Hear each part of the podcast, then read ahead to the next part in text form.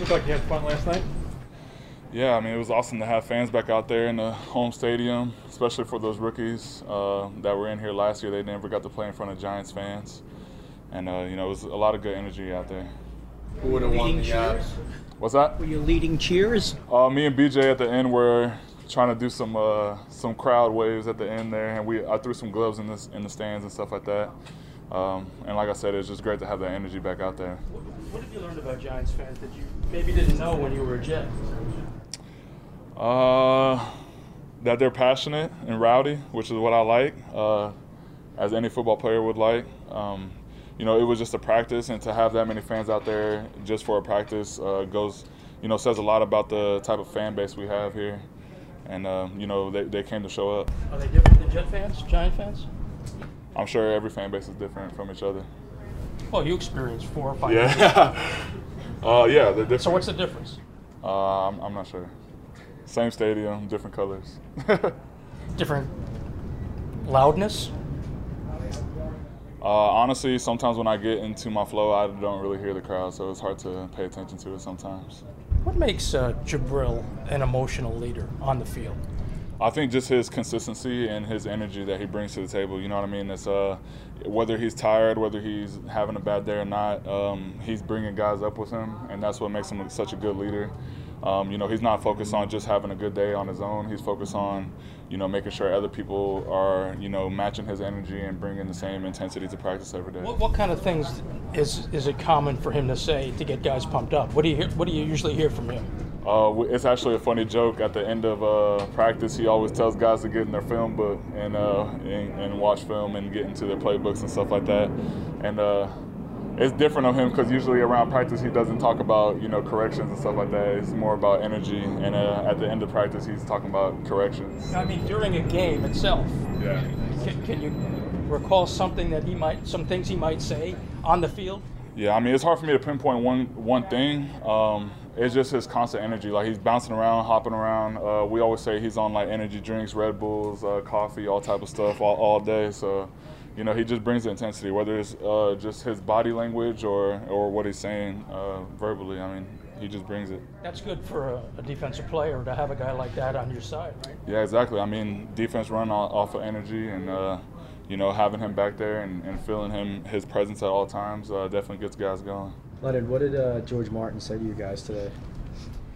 Uh, he was just saying how uh, you know this is a competitive league, and um, you know to know that we're not just playing for ourselves, and that you know the lineage of you know guys that have been here before. Um, you know they lose when we lose, they win when we win, and they bleed when we bleed, and uh, that's kind of what stuck with me. Is uh, you know he's basically telling us that we're not in this on our own, and that uh, you know they're going to be riding with the guys in, in red and blue.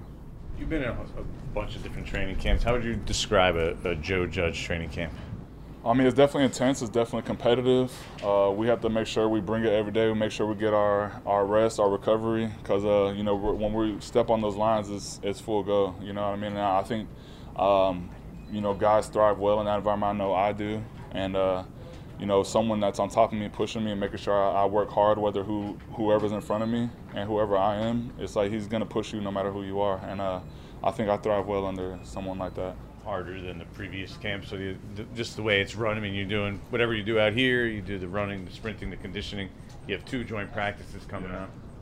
Uh, I mean, I think camp is always going to be a little tough, and I think it's necessary. Um, you know, you, you have so many months off during the off season and no matter how hard you train, it's hard to be in football shape. You know, you can come in being able to run and being able to lift, but you know, you can't really practice against taking on double teams all off season. You know what I mean? That's just a different type of, you know, body motion and feeling that you get, and uh, you know, it's needed. Um, but also compared to before, it's like I've never been able to uh, go to my own house during camp and stuff like that, which makes a difference because of COVID and stuff like that. And uh, so you guys like that? Yeah, I think so. I think if you know you're professional enough to make sure you're going to bed at a decent time and and uh, being professional about it, uh, you know, I kind of like it. Being able to the coaches might feel a little different now. Yeah, I'm sure. they want to make sure everyone's you know getting their rest and stuff like that. But uh, also, me, I think the bonding thing. You, you do you have do you miss that part of it? I mean, when you go when you're stuck there with guys and you're you know in a hotel I mean, or in a camp, whatever.